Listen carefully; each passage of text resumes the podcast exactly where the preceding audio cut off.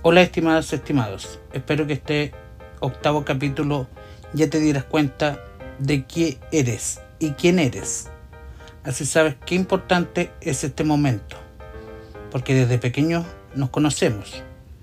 Pero en un momento a esta altura se nos olvidó completamente quiénes somos, de cómo salíamos adelante, antes sin que nada nos afectara.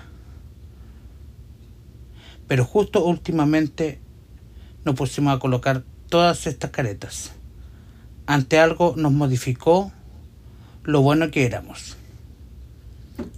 ¿Alguna vez se imaginaron estar así como ahora en cuarentena o con este virus?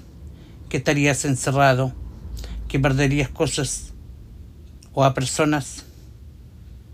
Nadie está preparado para nada, y menos ahora.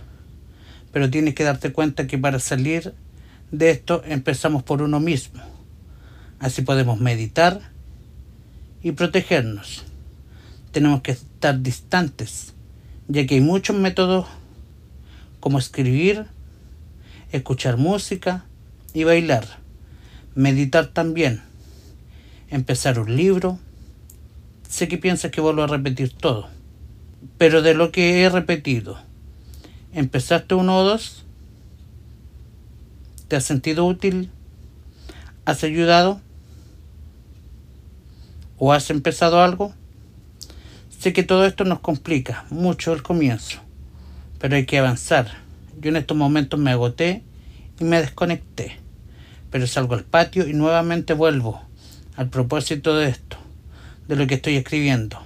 Al igual empiezo a leer nuevamente, repasar lo escrito y quiero avanzar que nos demos cuenta que si somos lo que somos es por un buen porcentaje nuestro, que lo buscamos, ya que no podemos culpar por siempre a quien nos afectó. Hay que quitarle esa copia de llave maestra que manda nuestro cuerpo, nuestra alma y corazón.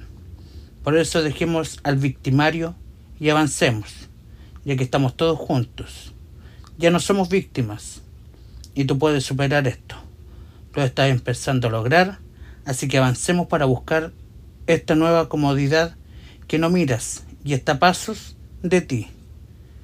Sigamos avanzando, ya que somos aquello que construimos después de quedar en ruinas. Recuerda que soy Hugo Lara y estás escuchando mi podcast Cómo ayudarte en depresión, yo primera persona. Nos reencontramos en el próximo capítulo y te dejo con este pensamiento para que lo medites. Tus circunstancias pueden no ser de tu agrado, pero no han de seguir siendo las mismas si concibes un ideal y luchar por alcanzarlo. Es de James Allen. Nos estamos escuchando.